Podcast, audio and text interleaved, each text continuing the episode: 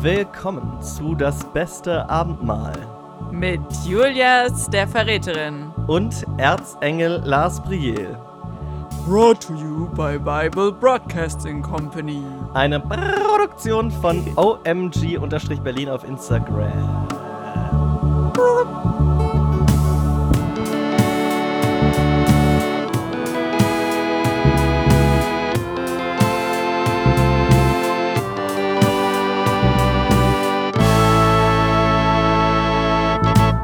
Abend, Abend. Äh, die findigen ZuhörerInnen unter euch haben es schon gemerkt. Es ist nicht Thomas heute mit mir hier, wobei er natürlich die Bible Broadcasting Company Stelle erstaunlich gut getroffen war. Hallo Julia. Hallo Lars. Schön, dass ich hier bin. Ich Ja. freue mich. Sehr gut. Wie immer, äh, wenn wir irgendwen hier vors Mikro schleifen, weil einer von uns nicht kann, sag doch gern nochmal zwei, drei Worte. Wer bist du? Was machst du? Oh Gott, das ist ja wie in der Uni. Wann, wann, wann hast du Jesus als deinen Erlöser akzeptiert? Oh, ich glaube bis heute nicht. Hm. Sorry, Jesus. Ja, ich bin Julia. Und mein Bezug zur Bibel ist relativ lose, aber der Podcast, das beste Abendmahl, hat mich gefesselt und jetzt bin ich hier und das ist toll. Jawohl. Wir holen die verlorenen Seelen wieder zurück zu Jesus. So sieht es nämlich aus. Nein, Spaß beiseite. Wir steigen gleich natürlich ein in die Bibel. Eigentlich ist es schade, weil äh, ich habe ja jetzt vor kurzem mit Thomas angefangen, im Radio ein Hörspiel zu entdecken, was uns sehr gut gefällt. Ja, ja. Äh, insofern müssen wir dann da einfach mal gucken, ob ich ihm dann eine Kassette machen kann von der heutigen Folge oder so, dass er dann nicht verpasst, was passiert. Genau, wir schalten mal ein kurzes Radio ein.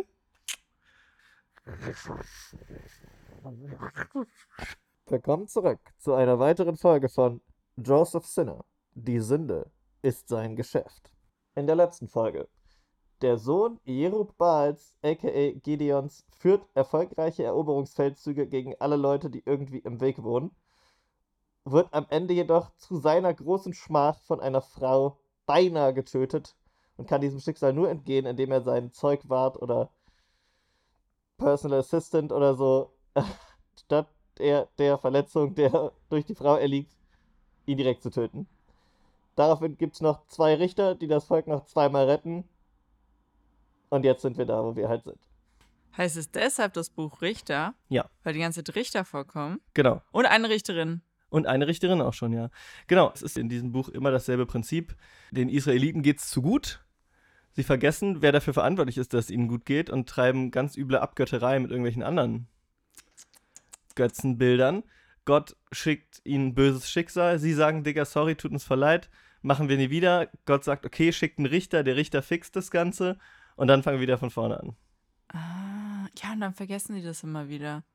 Und dann, ja, chillen sie und, und, und leben einfach mit den Leuten zusammen und Genau, im Prinzip tun sie einfach das, was, cultural, was nett wäre. irgendwie so Multikulti, ganz schrecklich. Und dann, ja, das kann Gott natürlich nicht ausertragen. Schon bevor sie an jeder Ecke auftauchten, konnte ich mit Richtern nie besonders viel anfangen. Sie lassen meistens die falschen Leute gehen und buchten die falschen Leute ein. Und hier, wenn die jeden zweiten Tag 30 davon über den Weg laufen, na, da könnte man schon beinahe aufhören zu glauben. Kapitel 11 Jephtha, ein Gileaditer, war ein streitbarer Mann, aber der Sohn einer Hure. Gilead hatte Jephtha gezeugt. Jetzt, ich bin schon wieder raus. Ist, wer ist Gilead? Äh, das war der, der die mehr Malebleu. Das war der, der die Mia. Mia, äh, genau diese, äh, geslayt hat, glaube ich. Aber die, okay, also ist eines von den Völkern von Israel? Gileaditer? Weil, also Gilead ist Ah, ja das war Gileon. Gideon. Vielleicht- Gi ah, okay, nee, dann war es doch jemand anderes. Ist ein, Never mind. Entschuldigung, ein kleiner Knilch aus der Weihnachtsbäckerei läuft gerade durchs Studio. Wir müssen eine kleine Pause einlegen. Ich komme immer so durcheinander mit den ganzen Namen. Ja, das ist auch nicht einfach. Dann ist es wahrscheinlich irgendein Volk Israel, nehme ich an. Ja, aber dann, da würde man, ich meine, man weiß es nicht, aber wäre das da so okay, dass, dass da einfach irgendwer einen Sohn mit einer Prostituierten zeugt? Hm, Obwohl, ich erinnere mich noch, es ist schon eine Weile her, aber wir hatten schon mal eine Geschichte, wo irgendein Vater nach irgendeiner Prostituierten gesucht hat, die dann, glaube ich, eigentlich seine Tochter war am Ende. Und da hat er, wurde auch übelst scharf verurteilt, dass sie eine Prostituierte war, aber er ist dann einfach durch die Stadt gelaufen und meinte, Entschuldigung, ich suche diese eine Prostituierte. Ich such, hat die jemand gesehen und das war dann cool so, das war in Ordnung. Ja, klar, es sind ja auch immer die Frauen schuld, wie wir wissen. Ähm, aber ich sehe auch, ich meine, mit irgendwie müssen die ja die ganzen Kinder zeugen. Es sind immerhin dieser davor mit dem, der Name fängt mit A an. Abimelech, Äh, nee, doch nicht. Gideon. ja. Gideon mit E oder I? Gideon. E, Gideon. mit I. Gideon. Gideon mit E. Gideon auf jeden Fall. Der hat 70 Söhne. ja. Nicht, also wir wissen ja nicht mal, wie viele Töchter er hatte. Ja, aber wenn man, also wenn man zurückdenkt an so die erst, an die ersten Bücher, muss man dazu sagen, das ist auch gar nicht so viel, ne? Also wir erinnern uns an die ganzen Geschlechtsregister, wo es immer hieß, er hatte 180 Söhne und wurde 80.000 Jahre alt. Ja, okay. Das ist aber wirklich hochgradig unrealistisch. Ich frage mich manchmal, weil das ist ja, ich meine, es gab ja diese Völker, oder? Ja. Schon. Das schon, genau. Ich, also genau, das ist, finde ich, auch das, oft das Interessante, dass es ja viel historische Wahrheit ist, die irgendwie ein bisschen verschliffen wurde. Ich habe jetzt aber neulich mal irgendwo gesehen, wo, wo ich immer einfach davon ausgegangen bin, dass das so ein großer Part ist, dass das stimmen muss, dass dieser Auszug aus Ägyptenland und so gar nicht unbedingt historisch akkurat ist wohl.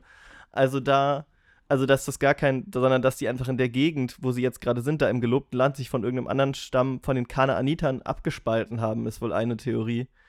Ähm, und dass diese ganze Geschichte davor gar nicht stimmt. Also das habe ich nur irgendwo mal gesehen, das kann kompletter Bullshit sein. Aber da wollte ich nochmal nachgucken, weil da bei dem Teil bin ich irgendwie immer automatisch davon ausgegangen. So, das ist ja so eine fette Geschichte, so ewig durch die Wüste wandern, versklavt in Ägypten, raus aus Ägypten, dass das eigentlich, das kann man ja nicht einfach so erzählen. All- Allerdings, ich meine, wer ein allmächtiges Wesen in die Weltgeschichte reindeutet, der wird auch davon nicht zurückschrecken. Ja, da kann man eigentlich alles behaupten. Als aber die Ehefrau Gileads ihm Söhne gebar und die Söhne dieser Frau groß wurden, stießen sie Jephthah aus und sprachen zu ihm, Du sollst nicht erben in unserer Familie, denn du bist der Sohn einer anderen. Da floh er vor seinen Brüdern und wohnte im Lande Tob. Und es sammelten sich bei ihm lose Leute und zogen mit ihm aus. Moment, was, was sind lose Leute? Ist es das so, glaubst du, das sind so, her So Hins- Herumtreiber? So, so wie leichte Mädchen quasi? lose Leute? Also jetzt mal ernsthaft, Ja. denke ich ja, es sind wahrscheinlich so Staatenlose oder Volklose. Uh, das ist aber Also. Staaten gab es ja nicht, aber Ja. so, Das finde ich aber interessant, weil sich da zufällig dann auch natürlich das Wort deckt, ne? Also wenn du sagst staatenlose, es sind Ja. lose Leute. also die halt ich schon ein bisschen poetisch. keinem Bund quasi gehören. Mhm. Oder es sind halt einfach so richtig coole Leute, weißt du, die einfach Ein so bisschen- richtig locker bisschen sind. loose, ein bisschen richtig, genau, richtig on einfach. lock einfach, durch die Gegend chillen, so. Well, da sehe ich ihn ein bisschen, ne? Er kommt aus einem, er kommt aus einem Haus, wo es bestimmt viel Stress gab, wo er viel so durch. Ich glaube, ehrlich gesagt, als Sohn von einer wichtigen Bibelfigur ist es schon so, dass du auch viel rebellierst, indem du einfach chill bist. Indem du einfach so sagst, ja, mein Gott, dann glauben die halt an wen anders. Weißt Und du? vor allem, genau, wenn seine Mutter eine Hure war, vielleicht war sie auch einfach, ein, einfach so ein bisschen lockerer, weißt du, sie war einfach ein bisschen cooler. Vielleicht war sie einfach too much auch Ihr wurde das- Vater. Ihr wurde die Hure wahrscheinlich auch einfach Ja, angedichtet. Sie, sie war, war einfach einfach- sex-positive. Eben, sie war einfach eine richtige Bad Bitch und dann war der Vater so, ja, deine Mutter ist so eine Hure. Sie hat ihn nämlich verlassen. So sieht's nämlich aus. ja, so, so geht es dann die, in die Geschichte ein, wenn die Männer die Geschichte schreiben. Mhm. Und einige Zeit danach kämpften die Ammoniter mit Israel. aus, dem, aus dem fucking Nichts. Ich fände jetzt auch, es wäre so typisch, wenn das jetzt nie wieder vorkommt. Also wenn jetzt einfach Jefta, also das Kapitel heißt ja Richter Jefta, deswegen Mhm. wird es nicht passieren. Aber Thomas und ich trauen ja auch immer noch diesem General hinterher, der beim Einzug ins gelobte Land, da kam ein Feldherr und alle sind auf den Boden, haben sich geworfen, der kam einfach nie wieder vor, hat keinen Namen und nichts. Wenn da einfach ein Cut kommt und jetzt geht es gar nicht mehr um Jefta und seine ganze Story ist, er wurde geboren und hat sich Panchelos dahin zurückgezogen. Und seine Mutter war eine Hure. Ja. Aber die wohnt da bestimmt auch. Bei den losen Leuten. Ja, klar, sie ist, sie ist einfach so die, die, ja, die Anführerin der losen Leute, das passt nicht, weil dann wären sie keine losen Leute mehr. Ja. Also sie ist einfach so, sie gibt einfach den Ton. Nee, es ist so. mehr so eine, äh, wir wohnen eigentlich mehr in so einer Community, wo wir alles zusammen entscheiden auch. ja, genau. So sagt sie, wir haben jetzt zusammen entschieden, Ja. sagt sie dann immer so. Äh, mittwochs treffen wir uns eigentlich immer für so einen Singkreis und ein bisschen trommeln. Ich glaube, im Namen aller kann ich behaupten, bla bla bla. Ich glaube, wir sind uns hier alle einig. Ja, ich, ich glaube, da spreche ich auch ein bisschen für alle. Genau. So eine ist sie nämlich. Was aber schon fast wieder ein bisschen unangenehm. Als nun die Ammoniter mit Israel kämpften, gingen die Ältesten von Gilead hin, um Jephthah aus dem Lande Tob zu holen, und sprachen zu ihm: Komm. Komm und sei unser Hauptmann, damit wir gegen die Ammoniter kämpfen. Aber Jephthah sprach zu den Ältesten von Gilead: Und jetzt wichtig, so eine Main-Character-Voice, ne? Seid ihr es nicht, die mich hassen und aus meiner Familie ausgestoßen haben? Und nun kommt ihr zu mir, weil ihr in Bedrängnis seid? Die Ältesten von Gilead sprachen zu Jephthah: Darum kommen wir nun wieder zu dir, damit du mit uns ziehst und uns hilfst, gegen die Ammoniter zu kämpfen. Und unser Haupt seist über alle, die in Gilead wohnen. Und das ist schon wieder so, er, fragt so, are you fucking serious? Ihr, ihr habt mich rausgeworfen, jetzt kommt ihr wieder, weil ihr Probleme habt. Und sie sagen, ja, weil jetzt haben wir Probleme. Was ist so? Wer redet so? Also wirklich, muss da ganz schlimmer Dialog. Wirklich einfach, ah, darauf, darauf ich mir die Haare. Jephthah sprach zu den Ältesten von Gilead: Wenn ihr mich wiederholt, um gegen die Ammoniter zu kämpfen, und der Herr sie mir in die Hand gibt, soll ich dann euer Haupt sein? Die Ältesten von Gilead sprachen zu Jephthah: Der Herr sei Ohrenzeuge zwischen uns und strafe uns, wenn wir nicht tun, wie du gesagt hast. So ging Jephthah mit den Ältesten von Gilead, und das Volk setzte ihn zum Haupt und Obersten über sich.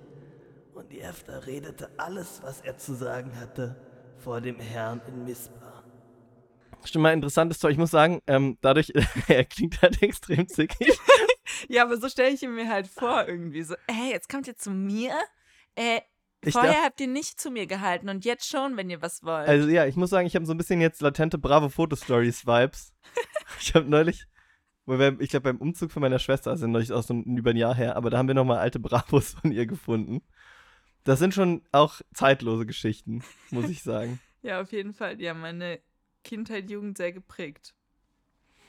Und ich glaube, meine Vorstellung von Liebe auch. Hm, ja, ich habe ich hab noch eine spezielle Erinnerung, wo ein total netter Typ auf eine auf ein Girl stand, was halt so ein bisschen, also ich sag mal, sie hatte Sachen mit Totenköpfen drauf an. Ja, Uh, ich also würde sagen, sie ist Punk. ja, wir wissen, was das heißt.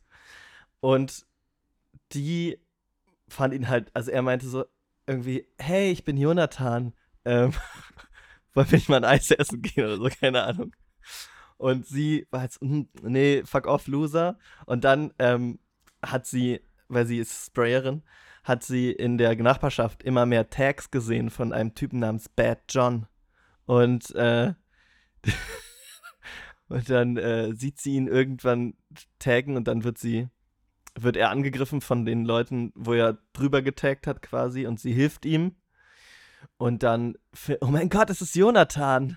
Und sie sagt, boah, krass, du hast extra das alles nur für mich gemacht. Und er ist so, ja, und ich habe auch ganz schön lange daran gearbeitet, die, dieses coole Tag auszudenken. Und dann sind sie zusammen. Also ich finde schon, dass man da viel lernt, so, sei vielleicht einfach wer anders, wenn du Erfolg haben willst. So, also generell oft sind die, also die so die Messages schon nicht so ganz so weit gedacht, habe ich das Gefühl. Ja, für mich hört sich das voll an wie He was a skater boy, she said see you later boy, but reverse. Also, Mm. dass sie ist halt ein Skater Girl und er Ja. ist ihr zu uncool. Und dann ist er halt so, eigentlich bin ich auch ein Skater Boy. Dann sandte Jephthah Botschaft zum König der Ammoniter und ließ ihm sagen: Was hast du mit mir zu schaffen, dass du zu mir kommst, um gegen mein Land zu kämpfen? Der König der Ammoniter antwortete dem Boten Jephthahs: Weil Israel mein Land genommen hat, als sie aus Ägypten zogen. Vom Arnon an bis an den Jabok und bis an den Jordan. So gib mir's nun gutwillig zurück. Eigentlich sehr vernünftige Bitte, finde ich. Eigentlich kann man da nichts sagen. Boy, das ist meins gewesen, du bist gekommen und hast es genommen. Uncool.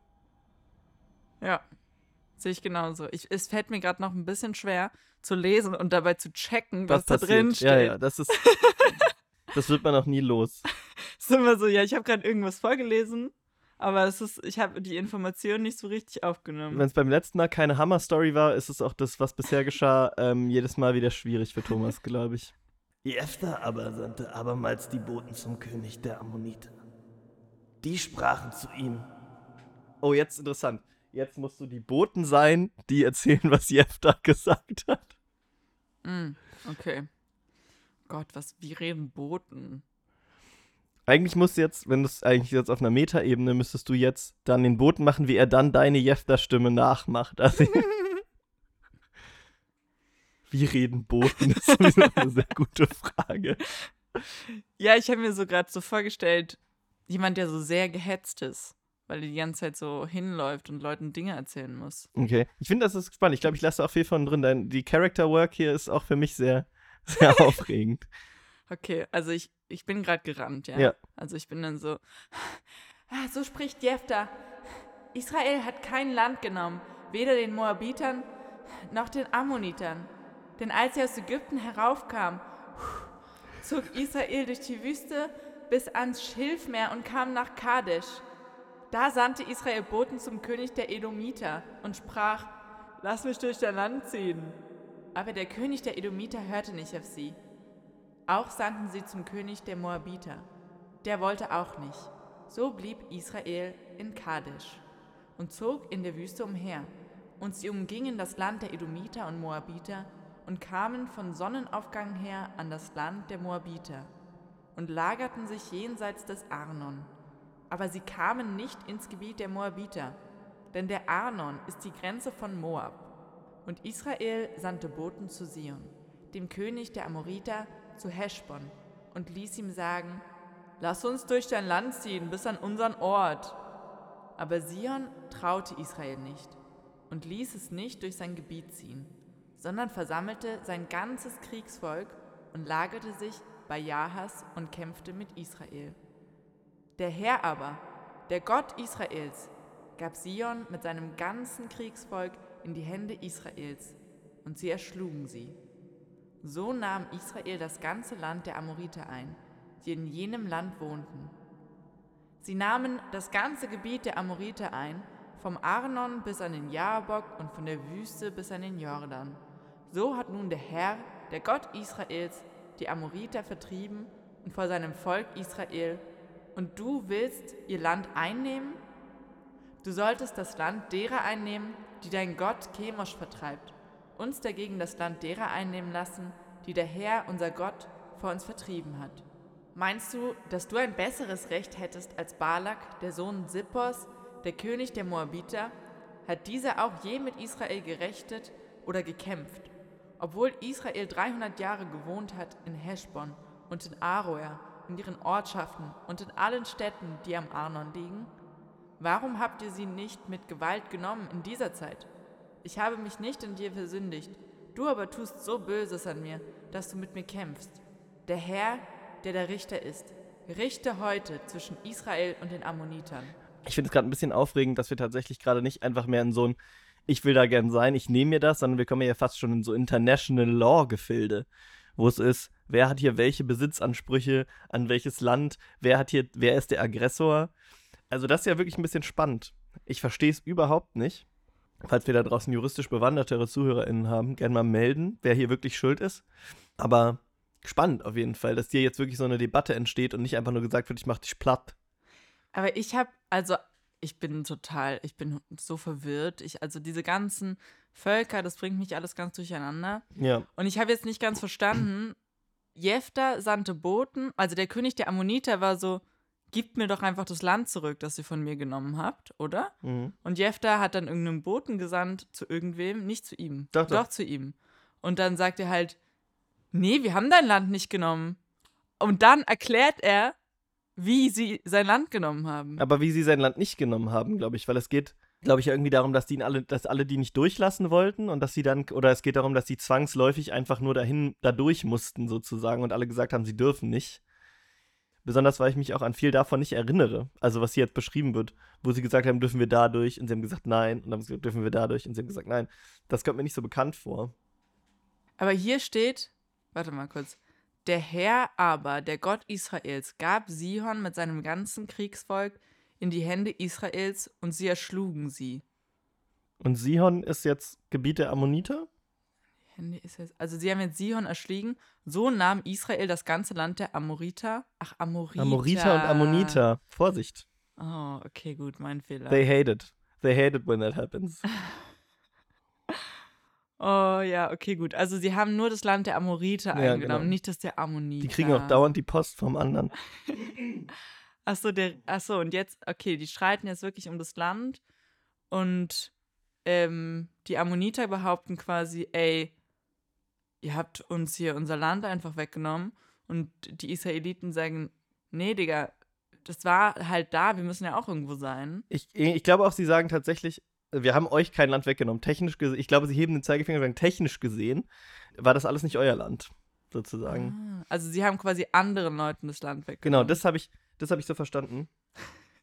Ja, ich meine, fair. Ich meine, die Ammoniter können auch nicht einfach herkommen und sagen und, und so behaupten, das wäre ihr Land. Oder was ich aus dem letzten, diesem, glaubst du denn, du hättest ein besseres Recht als Balak rauslese? Oder Balak? Balak, Balak war der, der von Der der, Frau Zippors. umgebracht wurde. Nee, Oh. Also er wurde jetzt eben erwähnt, ich weiß ich auch nicht mehr, wer das war. Ich weiß noch, wir haben ihn in den Von- Folgentitel gepackt, weil er so heißt wie Michael Ballack. Aber an viel mehr kann ich mich nicht erinnern. Aber was ich aus diesem Satz ein bisschen rauslese, ist, dass sie quasi jetzt auch sagen, sie, sie erkennen vielleicht einfach auch die Besitzansprüche der Ammoniter nicht an. Also sagen, wir haben euch kein Land weggenommen, das ist gar nicht euer Land. So, mhm, das war das Land der Amoriter. zum Beispiel. Vielleicht haben sie einfach die Namen verwechselt. Oder sie haben ihren Namen geändert und sie waren vorher die Amoriter. Und jetzt sind sie, ach, Ammoniter hört sich irgendwie cooler an, es geht leichter so von der Zunge. ja, nach, nach so einem verlorenen Krieg ist vielleicht auch ganz gut, mal zu rebranden. ja genau. Aber der König der Ammoniter hörte nicht auf die Worte Jephters, die er ihm sagen ließ. Da kam der Geist des Herrn auf Jephthah, und er zog durch Gilead und Manasse und nach Mispe, das in Gilead liegt, und von Mispe, das in Gilead liegt, gegen die Ammoniter. Und Jephthah gelobte dem Herrn ein Gelübde und sprach, Gibst du die Ammoniter in meine Hand? So soll, was mir aus meiner Haustür entgegengeht, wenn ich von den Ammonitern heil zurückkomme, dem Herrn gehören. Und ich will's als Brandopfer darbringen. Schleimer, Digga. Übelst. Also, an sich natürlich auch smart zu sagen, weil eigentlich hätte er wahrscheinlich eh was geopfert. Ne? Seien wir mal ganz ehrlich. Das gehört sich so. Aber jetzt sagt er ja quasi, gib mir nach dem Feldzug noch was, das kriegst du dann. Und er kann den Rest behalten. Eigentlich sehr smart gewirtschaftet, glaube ich. So zog Jephthah auf die Ammoniter los, um gegen sie zu kämpfen. Und der Herr gab sie in seine Hände. Und er schlug sie mit gewaltigen Schlägen von Aröa an bis nach Minnet. Zwanzig Städte und bis nach Abel Keramim. So wurden die Ammoniter gedemütigt von den Israeliten. Ja, gut. Nicht so, als hätte er es nicht vorangekündigt, muss man sagen. Sie hätten einfach sagen können, okay.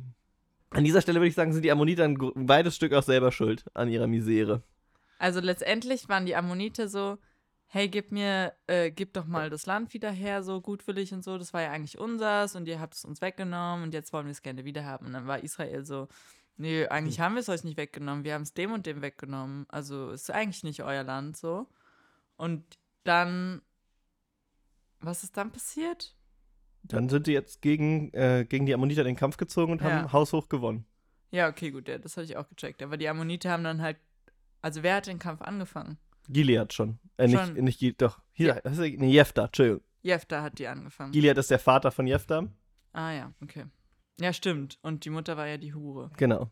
Also, allegedly. Ja. Wir haben leider keinen Namen, deshalb muss das jetzt irgendwie, muss hier so betitelt werden. Ja. Aber ich finde, ich würde das jetzt einfach so umdeuten als, als positive Sache. Also wenn ich so sie Hure nenne, dann ist es, glaube ich, nicht abwertend gemeint, sondern das ist so, Reclaimed so quasi. genau, es ist so wie die Bad Bitch halt. Mhm. Ist eine Bitch, das ist eine Hure. Aber weil, Einfach eine geile Sau. okay. Also, ich, es, ich hatte zwar gesagt, es ist reclaimed, aber wenn du so sagst, naja, aber es ist einfach eine Bitch, es ist halt eine Hure, so, dann wüsste ich jetzt noch nicht direkt, ob du über eine Freundin redest. naja, Freundin ist vielleicht zu viel gesagt, aber ich meine, in einer Welt, wo anscheinend Frauen immer nur solche Namen gegeben werden, da muss man sie halt irgendwie mit Stolz tragen. Hm. Auch wieder wahr. Aber kann, wir können ja auch einfach, wir können ja einfach mal annehmen, wie sie hieß. Hast du einen Weil was Vorschlag? aus. Mm, Chanel. Schon. Okay. Als nun Jephthah nach Mispa zu seinem Hause kam, siehe da, da geht seine Tochter heraus ihm entgegen mit Pauken und Reigen. Und sie war ein einziges Kind und er hatte sonst keinen Sohn und keine Tochter. Und als er sie sah, zerriss er seine Kleider und sprach, Ach, meine Tochter, wie beugst du mich und betrübst mich? Denn ich habe meinen Mund aufgetan vor dem Herrn und kann's nicht widerrufen. Ich, ich verstehe jetzt nicht, warum er seine Kleider. Es ist oft, oft so, dass die Leute ihre Kleider zerreißen. Das kam jetzt schon zwei, dreimal vor. Und es ist immer an Momenten, wo es irgendwie sinnfrei erscheint, muss ich sagen. Hm, vielleicht ist es einfach, das können wir Oh. halt nicht nachvollziehen heute, weil es ein damaliger Brauch war, vielleicht so einfach so ein Ausdruck von Emotionalität. Du machst einfach so ein bisschen Drama. Boah, was Immer die so was die für ein, das ist ja noch schlimmer als Fast Fashion, Alter. Was die für einen Verschleiß gehabt haben müssen an Gewändern. Wenn du einmal Krach hast, ist dein halber Kleiderschrank futsch, Alter. Ja, vor allem so Kleidung damals herzustellen, hat ja auch voll gedauert so. Eigentlich ist es ein bisschen undankbar, aber das ist ja ein, Motto, was wir öfters mitbekommen. Aber ich stelle mir das auch einfach sehr dramatisch vor. Stell mir vor, er kommt so, uh, reißt sich einfach so den Mantel vom Leib und sagt dann irgendwie, weiß ich nicht, ich habe schon wieder vergessen, was er gesagt hat, aber Sie das ist, betrübt ihn. genau, und sagt dann, macht ihr halt so eine Ansage so, boah, ich bin voll enttäuscht von dir. Stell dir vor, wenn dein Vater damals so Pep-Talk mit dir gehalten hat, er zerreißt sich erstmal die Kleider. Besonders wenn ich ihm vorher mit Pauken und Reigen entgegenkomme, ja. Ich bin so, Daddy, richtig geiler Job, Alter. Bam, du hast sie gedemütigt, alle. Und er reißt sich erstmal die Klamotten und sagt, was redest du denn da? sie aber sprach, Mein Vater. Sie kommt jetzt seine Tochter, du musst ja irgendwie auch so Ja. Ich ziehe mir hier Stimmen aus dem Hut. Ja, Das wusste ich gar nicht, dass die in mir drin sind. das kommt immer erst vom Mikrofon raus. Okay, also sie sprach, aber sie sprach ja, sie. Ich weiß noch nicht genau, wie sie spricht. Sie spricht vielleicht eher so. Mein Vater. Das ist doch gut. Das ist richtig nervig. Ja, Das ist einfach so eine Familie, wo alle richtig nervig sprechen. ja es würde einen auch nicht unbedingt überraschen. Das ist richtige Horrorvorstellung, ey. So Abendessen in dieser Familie. nervig. mir mal das Salz. Nein, Vater. Okay. Mein Vater, hast du deinen Mund aufgetan vor dem Herrn? So tu mit mir, wie dein Mund geredet hat, nachdem der Herr dich gerecht hat an deinen Feinden, den Ammonitern. Was er, sie, er soll mit ihr machen, was er gesagt hat. Was hat er denn gesagt, was er mit ihr machen würde? Was hat er denn für seinen Mund aufgetan weiß, dem Oh Herrn? mein Gott, ist das voll dramatisch gerade. ich hab's gerade geschnallt. Er hat doch gesagt, wenn ich siegreich bin und zurückkomme und das, was ich vor meiner Türe erblicke, bringe ich dir als Brandopfer. Und er hat seine Tochter vor seiner Tür erblickt. Ah. Okay, sorry, das Storytelling ist einfach so schlecht, Ja. dass ich einfach den Faden total verloren habe. Hinter, also Hm. ich konnte nur noch, wer ist der nochmal? Und dieser Name und dieses Volk. Amorita, Ammonita. Hä? Dass ich die Story gar nicht mehr gecheckt habe. Alles klar. Oh ja, das Deswegen ist ist auch wichtig, dass er keine anderen Kinder hat, was da eben erwähnt wurde. Das wurde extra gesagt, er hatte keine anderen Söhne und keine andere Töchter, sein einziges Kind. Von Jefta? Ja, Ah, das. Ne, Jefta ist äh, von Gileon, Gilead und der äh, Chanel. genau. Und die, er hat, aber die Mutter kennen wir nicht. Nee, da, da, der Teil wurde, der wurde geflissentlich Ja, ist ja auch unwichtig. Ähm, hat er ja nur irgendwie geboren und so neun Monate im Bauch getragen. Ich meine, ist ja nicht so, nicht so ein Ding. Ja, neun Monate im Bauch gehabt, aber man darf es sich jahrelang anhören. Ist auch immer Thema an diesem Abendessenstisch. Ja, Ey, ich hab dich neun Monate im Bauch gehabt. und die Mutter redet also auch genau so. Ja, aber jetzt eigentlich schon ein bisschen Drama, Dra Drama. Also da bin ich jetzt fast. Es ist sehr schwierig, mit Jefta Mitleid zu haben, so wie er redet, aber ich finde das fast ein bisschen schade. Okay. Aber wir haben die, die, die Trope natürlich ist auch nichts Neues. Isaak, ne? Opfere dein Kind. Wir kennen's eigentlich. Nur dass beim letzten Mal war es ja einfach ein Epic Prank von Gott, dass er gesagt hat, nein, Joke nur. Ich habe das gar nicht so gemeint. Stimmt. Und diesmal hat er ja aber selbstsgroßspurig angekündigt, ich mach das. Ist auch einfach so ein sozialer Druck jetzt. Ja. Uiuiui. Aber was ich auch noch, jetzt verstehe ich, wieso er seine Kleider vom Leib gerissen hat. Ja, jetzt Also ist, jetzt, ist es richtig, Sinn. ich glaube, das würde ich auch machen in so einer Situation. glaube echt gesagt, ich würde, also auch, ich finde es eigentlich, es, ergibt eigentlich nie Sinn. Wenn du nicht professionell deine Kleidung ablegst, finde ich, ergibt es nie Sinn, deine Kleidung zu zerreißen. Aber ich finde, ich verstehe nicht, wieso sich das nicht so ähm, gehalten hat als Sprichwort. Weil wir haben ja doch viele Sprichwörter aus der Bibel. Ja, das ist richtig. so über den Jordan gehen und sowas. Wieso nicht das mit dem Kleider vom Leibpreis? Wenn du so richtig, ich, ich finde, wir sollten das etablieren. Wenn man Ja. so richtig entrüstet ist oder so richtig in so einer Dilemmasituation, Hm. dann kann man so sagen, oh, ich würde mir jetzt richtig gern die Kleider vom Leib reißen. Oder, oder Ja. man macht's halt einfach. Oder das ist ja zum Kleiderzerreißen. ja, genau, genau, sowas stelle ich mir vor. Ja, das ist nicht schlecht tatsächlich. Es ist auf eine Art auch sehr simpel sozusagen. Also es ist jetzt kein besonders cleveres Bild so. Aber es ist einfach so ein unnatürlicher Reflex so. Also so sich selbst auf den Kopf schlagen oder sich auf den Boden schmeißen und schreien oder so, einfach seine Kleidung zerreißen. Ja, aber ich, ich fühle es irgendwie ein bisschen. Also muss ich schon sagen. Hast du, Hand aufs Herz, hast du dir schon mal die Kleidung zerrissen, als du frustriert warst? Du hast da ein bisschen zu viel Verständnis für meinen Geschmack gerade. Ist- Ich, über, ich überlege gerade ernsthaft, ich habe schon ganz komische Sachen gemacht. Ich habe schon mal mein Handy gegen die Wand geschmissen. Dann hat es eine Delle, also nee, das war ganz lustig. Also fair enough, ich wollte es eigentlich aufs Bett schmeißen. Dann ist es halt gegen die Wand gelandet und dann hatte das einfach einen Knick. Wie so ein Samsung-Handy oder Ja, wie sie das war, das war glaube ich ein iPhone und das Ja. hatte so, also quasi, naja, das sehen jetzt die ZuhörerInnen nicht, aber das ist dann so nicht gerade gewesen, sondern so nach so ein bisschen leicht krumm. Aber muss der Screen ja kaputt gewesen sein eigentlich. Nee, der war nicht kaputt, glaube ich. Ich weiß nicht, ich glaube, es hat aber nicht mehr wirklich funktioniert. Also ich habe Aber das war nicht aus Frustration? Doch, es war aus Okay. Frustration. Aber ich habe es halt eigentlich aufs Bett werfen wollen. Ich habe Ja. nur nicht richtig gezielt. Und dann ist es halt gegen die Wand gelandet. Kleider vom Leib gerissen. Nee, ich glaube eher nicht. Also vielleicht so mal so ein dramatisches Schal ablegen. aber dann, also man muss natürlich sagen, Kleider vom Leib reißen klingt auch wie dramatisch, einfach so schnell ausziehen. Aber es geht ja, eigentlich muss man ja sagen, Kleider zerreißen ist ja die Idee. Eigentlich, stimmt, stimmt. Dass man so.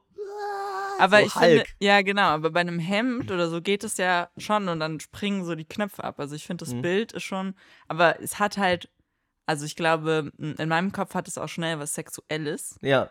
Ich hatte auch schon Sorge, als es hieß, seine Tochter kommt an und der reißt sich die Kleider vom Leib. Da dachte ich schon, so, oh nee, nicht wieder sowas, Alter. Aber ich kann mir vorstellen, dass die einfach auch sehr viele, also, na wohl, es ist ja warm dort, ne? Es ist ja Wüste. Aber die haben schon so viele Roben und Ja, ja. Gewänder ge- getragen, wenn man so den klassischen Darstellungen glauben darf. Wobei, wo ich wieder mal nicht weiß, ob man das darf. Ich glaube, das, äh, ich glaube, ich habe das im Podcast schon mal erwähnt, aber eine, äh, das war so eine aus so einer Sat 1 Serie, aber das jahrelang hatte ich das noch im Kopf, wo es um so einen Detektiv ging und der meinte, ja, die Leute fragen sich immer die falschen Sachen. Und dann will seine Assistentin wissen, wie er das meint. Gespielt von Christoph Maria Herbst damals übrigens. Und dann hatten sie keine Zeit mehr. Und dann meinte sie, warum machen sich die Leute über falsche Sachen Gedanken? Er meinte so, sie sehen einfach die großen Zusammenhänge nicht. Ich frage mich zum Beispiel, warum haben Adam und Eva auf jedem Bild Bauchnäbel? Ah ja, da müssten sie ja mit einer Mutter quasi Ja, und verbunden das ist sein. eine richtig smarte Beobachtung, die bestimmt schon total oft von Leuten gemacht wurde und die, deren einfache Erklärung ist, die Maler haben nicht drüber nachgedacht oder es sah halt weird aus ohne. Aber ich finde es clever. Also mir war das bis dahin nie durch den Kopf gegangen.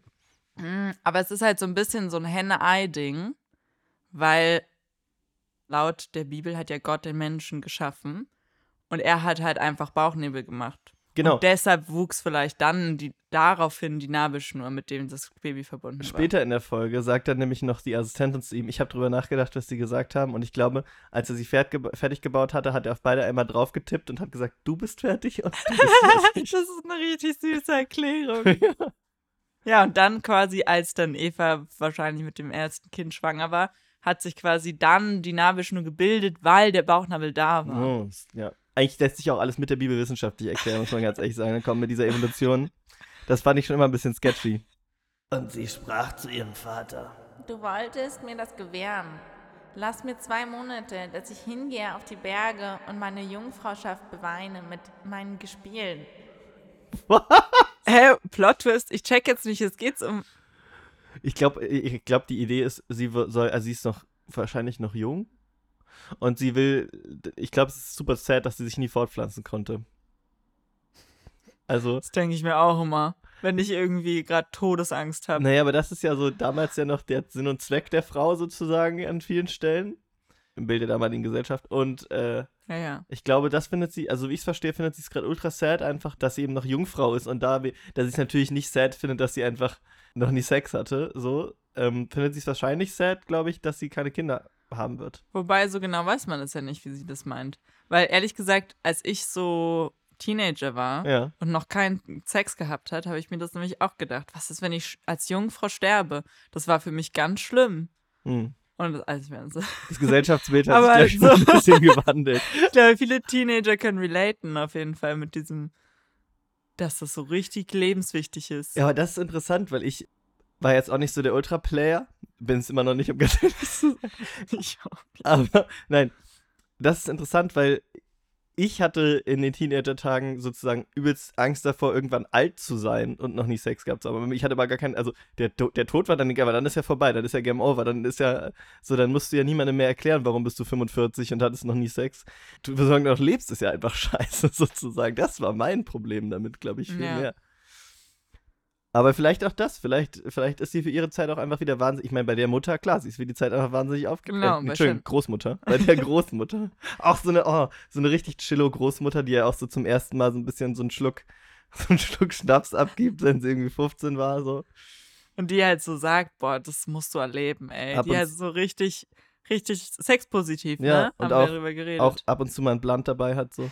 ähm, ich habe ich hab neulich, fand ich ein bisschen, also, ah, es ist grenzwertig, aber neulich auf Arbeit ähm, hatten wir eine Retrospektive gemacht, weil Wolfgang Neuss, ein wichtiger Kabarettist und Schauspieler und sowas, ist 100 oder wäre 100 geworden. Der ist jetzt schon länger tot. Der war wohl anscheinend großer Marihuana-Advokat auch schon in den 70er und 80er Jahren. Und die Ausstellung heißt, oder das Festival, was jetzt gerade war oder dann nächste Woche ist, heißt auf jeden Fall Legalize Noise. Auf deutschem Boden darf nie wieder ein Joint ausgehen. Und ich weiß nicht, ob du, also der Satz, auf den sich das bezieht, Aha. ist, von deutschem Boden darf nie wieder ein Krieg ausgehen. Ja. Ja, und auf deutschem Boden darf nie wieder ein Joint ausgehen.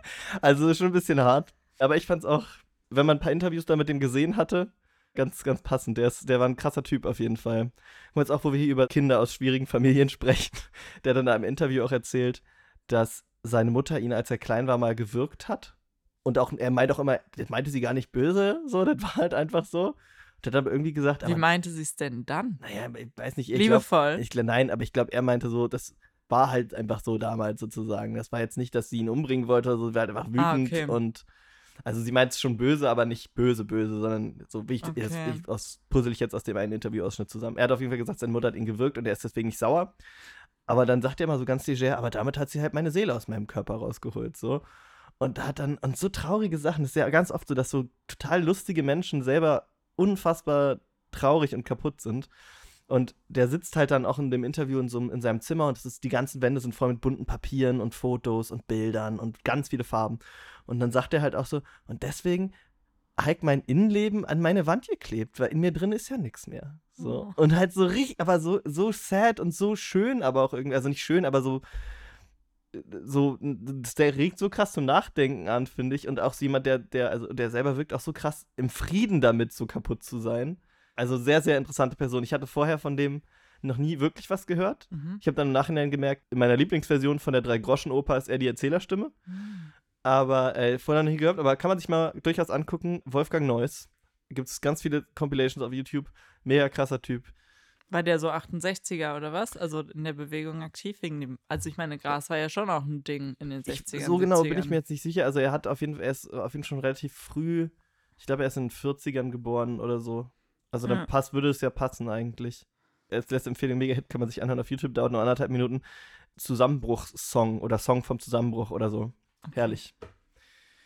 Ja, guter Tipp. Danke dafür auf jeden Ja, Fall. mal, wir haben auch einen kleinen kulturellen Auftrag hier. So, jetzt kommen wir mal wieder hier äh, jetzt zurück. Bibel und so. Ich würde dann gerne noch mal kurz die gespielen. Also das heißt ja ihre Mhm. Freundinnen. Also die gehen jetzt, so wie ich das kenne, so die ihr, also entweder das heißt so Lover, aber das glaube ich nicht, dass sie jetzt mit ihren Lovern da hochgeht, um zu weinen, dass sie noch Jungfrau ist. Ähm, das wäre ein bisschen komisch. Oder sie geht mit ihren Freundinnen hoch und alle sind traurig, dass sie sich nicht fortgepflanzt hat, quasi. Naja, äh, oder? Also ja, ihre Gespielen können ja.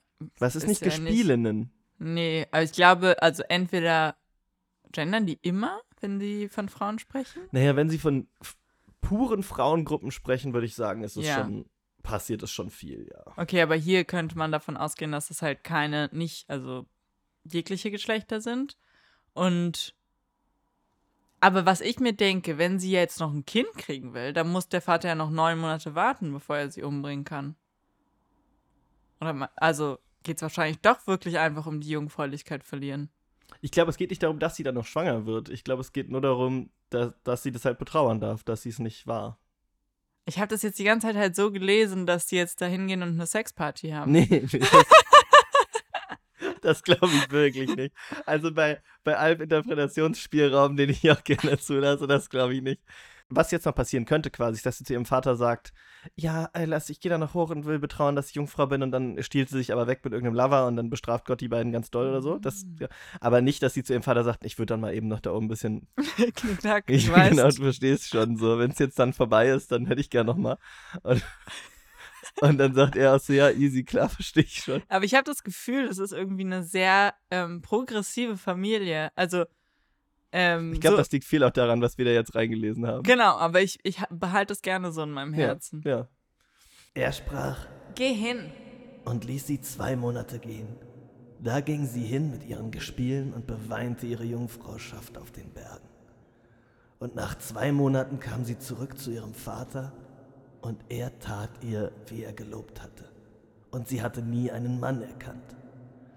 Und es war Brauch in Israel, dass die Töchter Israel jährlich hingehen, zu klagen um die Tochter Jephthas des Gileaditas, vier Tage im Jahr. Boah, schon hart.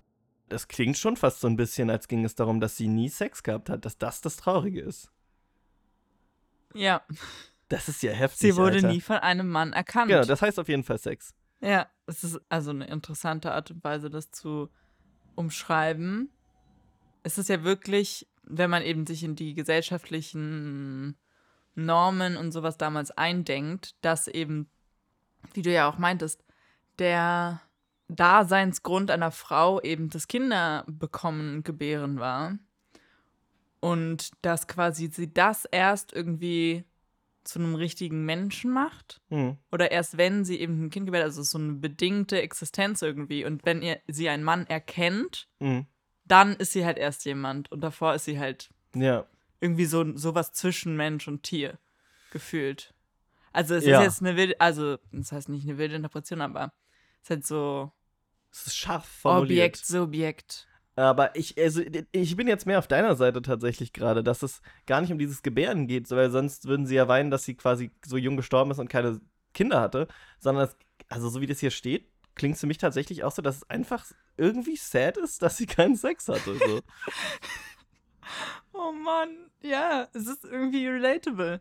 Vor allem, das ist, glaube ich, wirklich, also für Teenager einfach ein sehr, sehr wichtiges Thema. Hm, ja, Also, natürlich. ich meine, ich kann, war, für mich war das auch eine Zeit lang sehr wichtig und jetzt denke ich mir halt so, ja, selbst wenn ich nie Sex gehabt hätte, meine Güte. Also, Ja. ich meine, es ist nur ein Teil des Lebens. Es, ist, es gibt noch andere super wichtige, schöne Teile. Wobei ich glaube, das, das ist natürlich ein Stück weit auch ein Reifeprozess und Pubertät und so, aber ich glaube, das ist auch wesentlich einfacher zu denken, wenn man mal Sex gehabt hat. Ich glaube, das ist, Wahrscheinlich, ja. ich glaube, das ist, gibt auch Leute, für die das auch irgendwie berechtigterweise, weil das natürlich auch super hoch gehypt wird von allem und jedem, immer noch ein Thema ist sozusagen. Ja, genau. Und das Schlimme ist, glaube ich, dass das eben so krass. Was heißt schlimm? Es ist ja auch was Schönes, aber dieser Hype, dass eben Menschen denken, das ist so wichtig und sich dann so voll unter Druck setzen. Oder so ging es mir auf jeden Fall als Jugendliche, dass ich mich selber auch schon echt unter Druck gesetzt habe. Jetzt denke ich so, jetzt langsam, also komm, jetzt bist du aber auch schon fast zu alt. Die Uhr tickt. Genau, so ein richtiges Die Uhr tickt Dingens. Also ich meine, wie viele Menschen haben erstens nie Sex in ihrem Leben oder würden am liebsten darauf verzichten? Also hätten, hätten lieber keinen Sex als den Sex, den sie haben. Ja. Nur weil es irgendwie dazugehört, zu irgendeiner Ehe oder so. Mhm. Kann ich mir gut vorstellen zumindest. Oder eben nur zum Kinderkriegen. Ohne Spaß. Ja. Kapitel 12 Jephthas Kampf mit Ephraim. Und die Männer von Ephraim wurden aufgeboten und zogen nordwärts und sprachen zu Jephthah: Warum bist du in den Kampf gezogen gegen die Ammoniter und hast uns nicht gerufen, damit wir mit dir ziehen? Wir wollen dein Haus samt dir mit Feuer verbrennen. Alter, das ist jetzt schon wieder. Bei dir, bei dir klingt es auch so voll rational. Wir würden es so machen jetzt. Das ist so eine krass überzogene Reaktion. So, wie, du hast mich nicht zur Party eingeladen. Zur ich brenne jetzt dein Haus Wie, nieder. du, hast mich, du hast mich nicht in den potenziell tödlichen Kampf mitgenommen. Denkst du, ich bin ein Waschlappen oder was? Ich zeig dir, ich zeig dir mal, was ich für ein. Aber das, das finde ich interessant, weil das ist so bisher eigentlich in dieser Kultur, das hatten wir jetzt in der, in der letzten Folge oder in der vorletzten, weiß ich gar nicht mehr. Aber da gab es auch einmal, wo Gott quasi gesagt hat, nee, komm, geh mal ohne deine Leute, mach das mal schön mit nur ein paar anderen Menschen. Hm. Und dann waren die anderen am Ende voll pisst, dass sie nicht mitgenommen wurden. Und das war, ist zum ersten Mal, dass es in dieser Kultur so auftaucht, dieser, ich sag mal, wahrscheinlich ja irgendein Ehrbegriff sozusagen. Mhm. Und den, also Ehre gibt es natürlich viel, aber die wurde einem meistens dann genommen, weil man vor der Ehe Sex hat oder sonst irgendwas. Aber dieses, Oder keinen Sex hatte oder keinen. Sex hat. Aber ja, es wurde jetzt nicht gesagt, dass sie Ja, entehrt stimmt. wurde dadurch. Sie hat ja sogar vier Feiertage bekommen dafür. Also, Ich wette, sie hatte sowieso Sex bei ihren Gespielen da zwei Ja. Monate. Sie hat halt nicht erzählt. ja, und es war halt Sex mit Frauen wahrscheinlich deswegen. Zählt sowieso Doesn't nicht. count. Aber dass, dass, dass dieser Ehrbegriff jetzt hier langsam aufkommt, wo die schon seit Jahren Krieg führen, war das noch nie so, dass die alle so gebollert haben, darauf da unbedingt mitwachen zu wollen. Die waren schon immer so, nee, Gott ist groß, wir machen das, alles klar, bingo bango so. Aber es war noch nie so, dass, dass sie dann gesagt haben, nee, aber ich will da auch mit. Entschuldigung, wenn ihr den Kampf zieht, dann will ich da unbedingt auch mit. So, das, das Mhm. bildet sich hier gerade neu heraus. Finde ich sehr interessant. Übrigens auch schon mein gesamtes Leben, äh, gerade auch in der Schulzeit, wo, wo ja dann viel noch ernsthafter mit solchen Begriffen wie ehrenlos und sowas um sich geworfen wurde. Ich finde Ehre eins der dümmsten Konzepte, die es gibt, wirklich. Oder wenigstens so die verbreitete Meinung davon, was das ist. Mhm. Besonders die verbreitete Meinung davon unter Teenager-Jungs, was das ist. Es ist so dumm. Ich hatte mal ein Erlebnis, wo wir unterwegs waren mit Kumpels so und dann hat uns irgend so ein Dude Flyer in die Hand gedrückt, so aber die er einfach loswerden wollte, weil der, eigentlich wurde er, glaube ich, dafür bezahlt, die auszuteilen. Da hat er einfach ein Kumpel von mir, waren so 16 vielleicht, hat er einfach so 30 Flyer in die Hand gedrückt, meinte, ja geil, Feierabend für heute. So und dann hat mein Kumpel ist, halt- hat die halt so weggeschmissen, weil so was soll ich mit der Scheiße, ich will das nicht. Und dann kam er halt zurück mit noch zwei Kumpels anscheinend, die er dann gerade an der Ecke getroffen hat und meint so, heb die wieder auf. So, hast keinen Respekt, heb die wieder auf. Also auch so, da war es schon dumm. So, und dann meinte er so, ja, sorry, war aus Versehen und hat sie wieder aufgehoben. Dann war alles cool. Und dann meinte ich so, alter Schwede, pff, so, jetzt gut, dass das nochmal gut ausgegangen ist. Ich weiß nicht, ob wir die hätten abhängen können, sozusagen. Und er war so, wie abhängen? Ich war so, naja, wir wären doch obviously weggelaufen, oder? Und er war so, nee, das kann man doch nicht machen, so, wir müssen, da muss man dann kämpfen. Ich war so, was? Sie zwei Köpfe größer, zehn Jahre älter. Nein, einfach nein. Warum? So, ah, das war nicht so. Also, es war wirklich ein guter Freund von mir damals. Ich bin wirklich aus allen Wolken gefallen, weil ich so, Digga, wie, wie, wie dämlich ist das denn? Wenn du willst, kann ich einen kurzen Exkurs machen Oh ja, sehr gerne. zu Männliche Herrschaft von Pierre Bourdieu, Okay, weil es aufregend, ja. Genau. Bourdieu hat so eine Soziologe, wann ist er gestorben? So Anfang der 2000er. So, ähm, der hat so verschiedene Kapitalbegriffe. So, es gibt, was hast du vielleicht schon mal gehört, so ökonomisches Kapital ist halt Geld oder alles, was du in Geld umwandeln kannst. Es gibt kulturelles Kapital, ist halt so Bildung und so Unser Podcast. unser Podcast, dass wir überhaupt oder das, genau, auch wie man halt so aufwächst, soziales Kapital, deine Netzwerke, deine Kontakte und so weiter.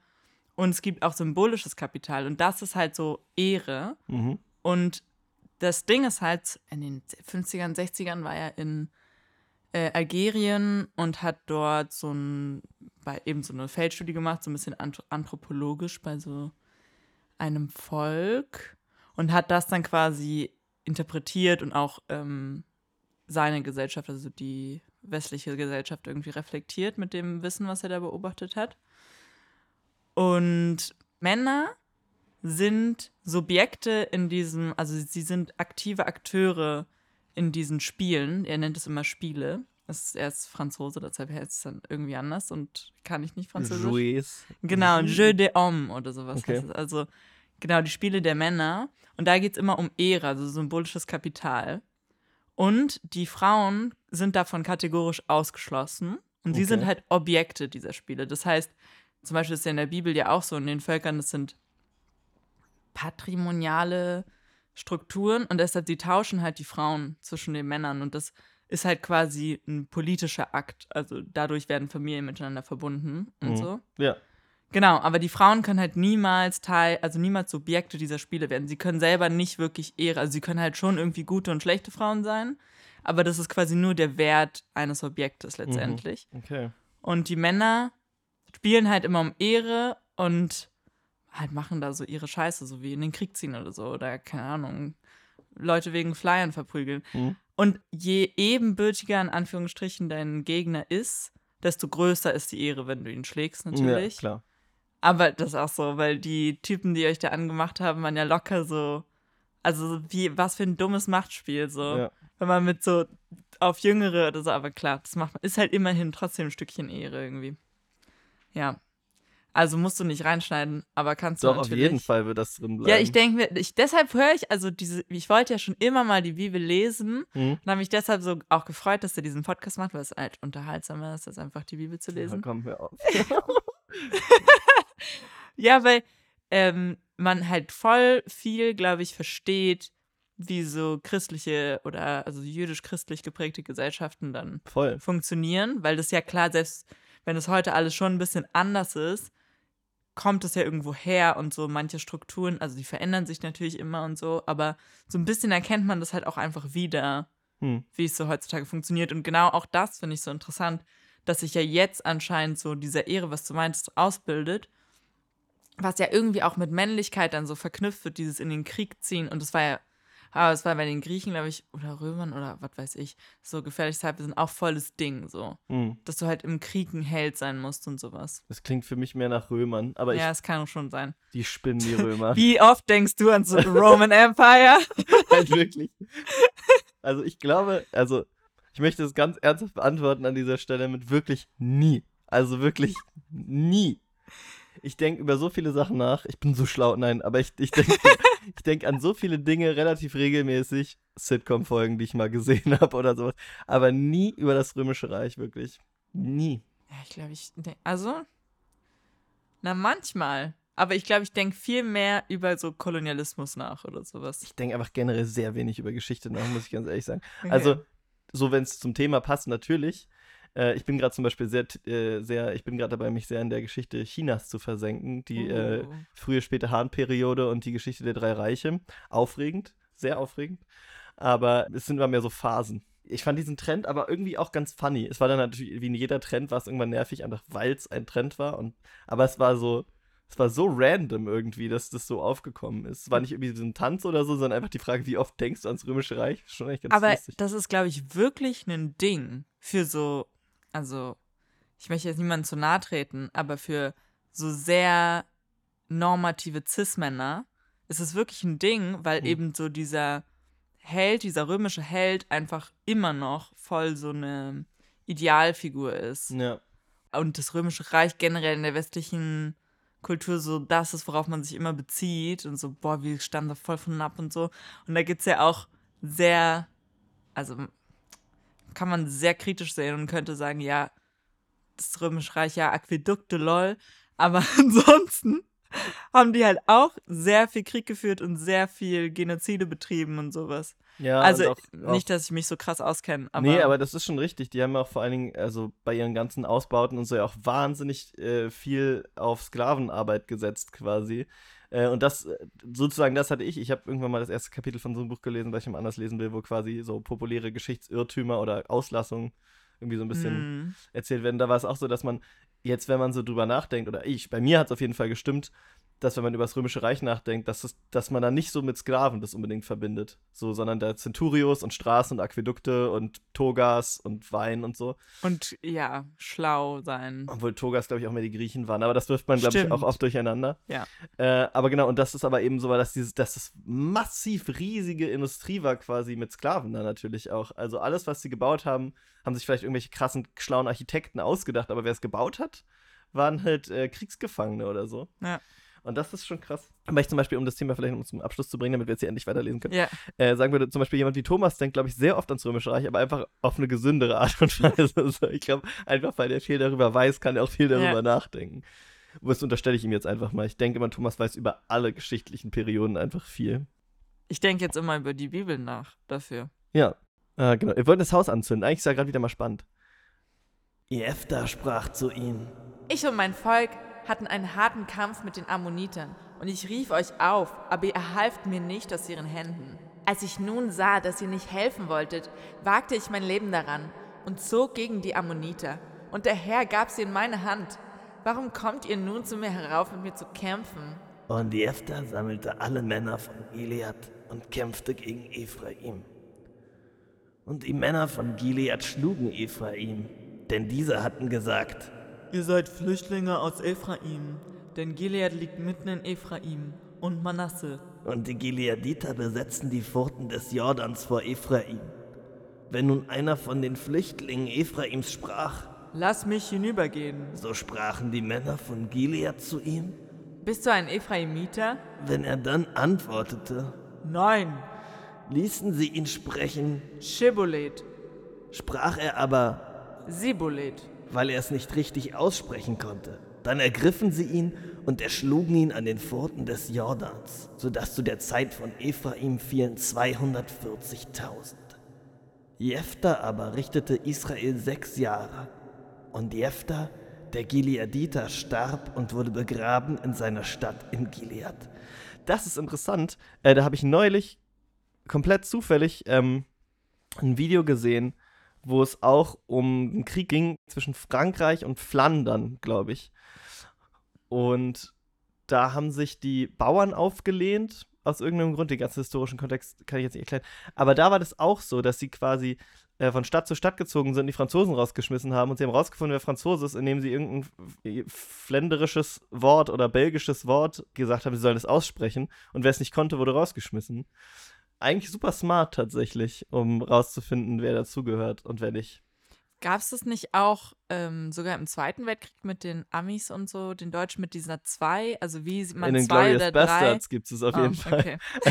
ich, aber also Tarantinos Geschichte ist zwar meistens sozusagen vom Happening an sich her schlecht recherchiert, aber oft, glaube ich, relativ gut bis okay recherchiert, was so die Umstände angeht. Also das war bestimmt ein Ding. Und auch, also ganz viele andere Sachen, auch wie man bestimmte Dinge nennt oder eben genau solche Bewegungen und sowas. Aber da war es dann, glaube ich, meistens quasi kein, ich glaube, die haben die dann nie an der Reihe aufgestellt und sagen, zeig mal eine 3. Und so, so, Dann irgendwann hat es ja auch rumgesprochen, ja, genau. wie man dreien zeigt. Aber Aussprachen zu üben ist halt wahnsinnig schwierig. Aber ich habe von einem Sprachcoach neulich einen Tipp bekommen, der für mich relativ nutzlos ist, weil ich lerne keine Fremdsprache momentan.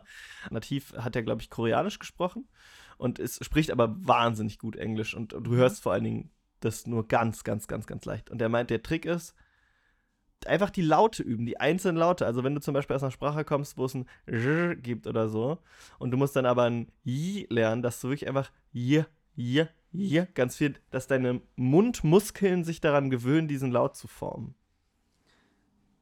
Ja, das habe ich tatsächlich, also ich spreche, als, also ich spreche halt schon auch Englisch, so Deutsch Muttersprache, dann Englisch und dann Spanisch. Hm. Ähm, und ich spreche sehr gerne Spanisch, das ist meine Lieblingssprache, es macht super Spaß.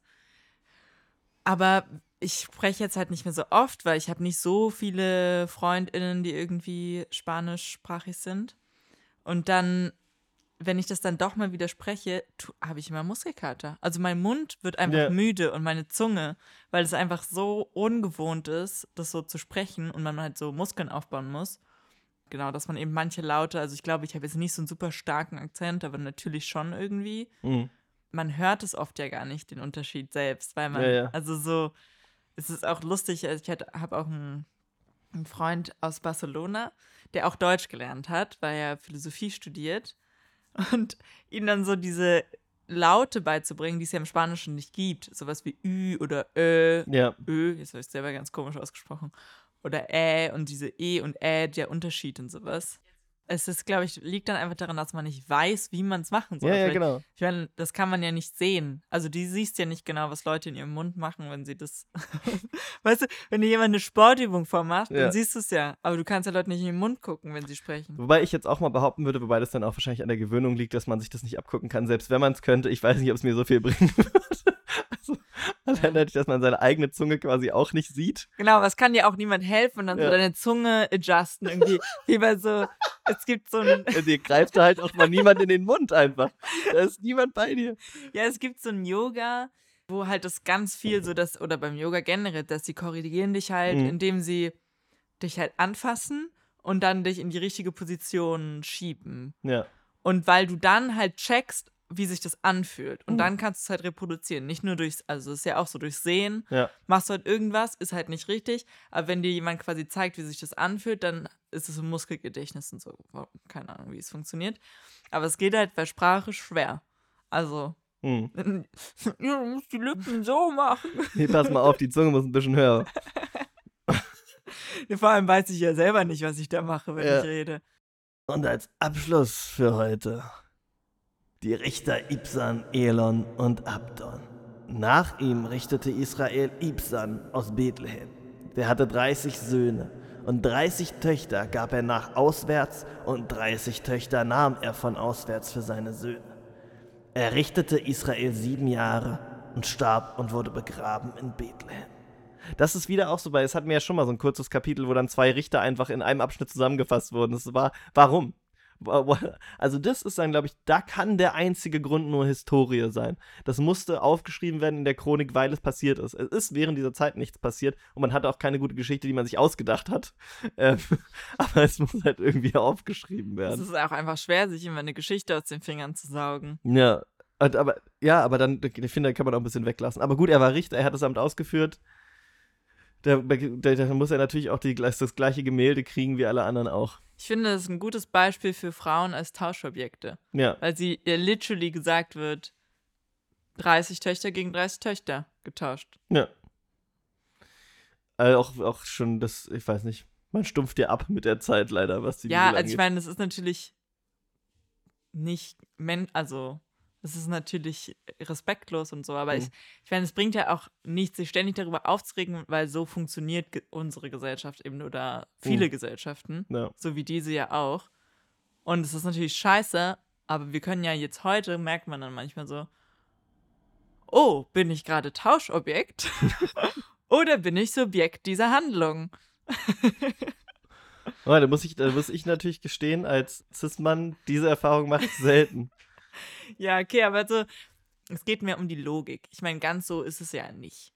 Und heutzutage organisieren wir uns auch nicht über unsere Väter oder Mütter. Also bei patrilinealen Strukturen wirst du halt immer wie hier dem Vater zugeordnet. Und Mhm. das ist einfach ein soziales, mh, also du hängst da drin so. Und wenn jemand fragt, woher du kommst, dann sagst du das halt immer. Und weiß ich nicht, das ist halt deine soziale Bande, da bist quasi bist du mitversichert und so den ganzen Gedöns, was man heutzutage halt über organisieren wir uns halt räumlich, ne? Also wir gehören zu irgendeiner Kommune in irgendeinem Landkreis. Wir gehören natürlich auch zu einer Familie, Ja, aber das hat keine politische Relevanz, so Ja. richtig. Also nicht in dem Sinne, wie es dort hat. ja, Wenn wir heute unsere Adresse angeben, hat halt damals nicht so viel Sinn gemacht. Da hast du halt angegeben, von wem du halt kamst. ja. Und meistens, also weiß ich nicht, es, es gibt es auch in Gesellschaften, wo es eben über die Mutterlinie immer geht. Das heißt, du gehörst immer zur Familie deiner Mutter. Auch die Söhne gehören zur Familie Mhm. der Mutter und so weiter. Aber hier ist es halt immer über den Vater. Ja, aber ich bin auch ganz froh, ehrlich gesagt, dass ich nicht, also, dass, dass, dass als wenigstens als unpolitische, emotionale Einheit die Familie noch da ist und dass ich nicht sagen muss, ich bin La- Lars von Adlershof. dass, ich, dass ich nicht hier meine Community finden muss. Stimmt, die haben ja aber auch keine Nachnamen. Ja, die heißen alle, deswegen ja, ja, Jesus von Nazareth, ne? Also, Stimmt, da ist ein Ort. ja, das ist ja ganz, ganz häufig so. Dass, also, deswegen, das ist ja auch klar mit dieser Nachnamenbildung, dass es oft dann ein Beruf war. Man hat eigentlich dann immer gesagt, Franz der Müller und irgendwann ist dann der Titel einfach weggefallen, dann ist daraus Franz Müller geworden. Oder eben Ortschaften oder so ein Bums. Aber ich bin schon ganz froh, dass meine ähm, hauptsächliche Bezugseinheit auf emotionaler Ebene nicht meine, meine Region ist. Ganz kurz dazu, wegen Nachnamen. Maya. Hm? Ich wusste nicht, ich Dass wusste bis Meier ein Beruf war? Genau, dass es Milchbauer sind, Ja. Maya. Das wusste ich nicht. Das ist, hat für mich alles verändert. Mhm. Weil ich jetzt erst verstanden habe, dass Menschen deshalb so heißen. So bei Schmidt kommt von Schmied, ne? Müller ist klar, von Ja. Mühle und Mehl und sowas. Bauer ist klar. Pflug ist klar. Flug, klassischer Nachname. Ja, Äh, nee, schon. ja. Also ich kenne jemanden, der so heißt. Und deshalb ist klar, Familie Ja. waren Bauern. Meine Familie war demnach offensichtlich Einbrecher. Stimmt. Oder? Immer mit dem Dietrich. Meine Familie, ich heiße ja Stoppe mit Nachnamen. Keine Ahnung, was das bedeutet. Die haben sich unsauber rasiert. Stoppel meinst du? Ja. Oder sie haben immer Stopp gesagt, Ja. so waren sie übelste Spaßverderber. Schülerlotsen. ja. Oh, schon wieder der, Alter, der Stoppe. ja, ey, das finde ich aber auch nicht schlecht. Na toll, ich komme von der Familie so von Zöllner.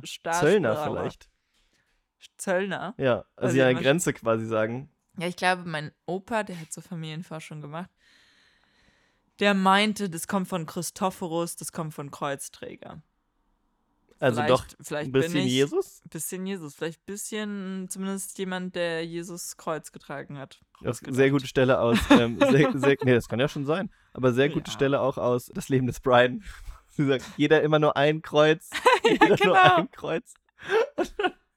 So ich nach eine der lustigsten Stellen, wo der Typ zu ihm kommt und meint so, ach, hast du gar nicht gehört? Ich wurde freigesprochen. Und dann sagt, er, ach so, ja, dann kannst du natürlich gehen. Und sagt der andere wieder, nein, ich verarsche dich doch nur. Und nimmt das Kreuz und geht weiter. Das finde ich so großartig.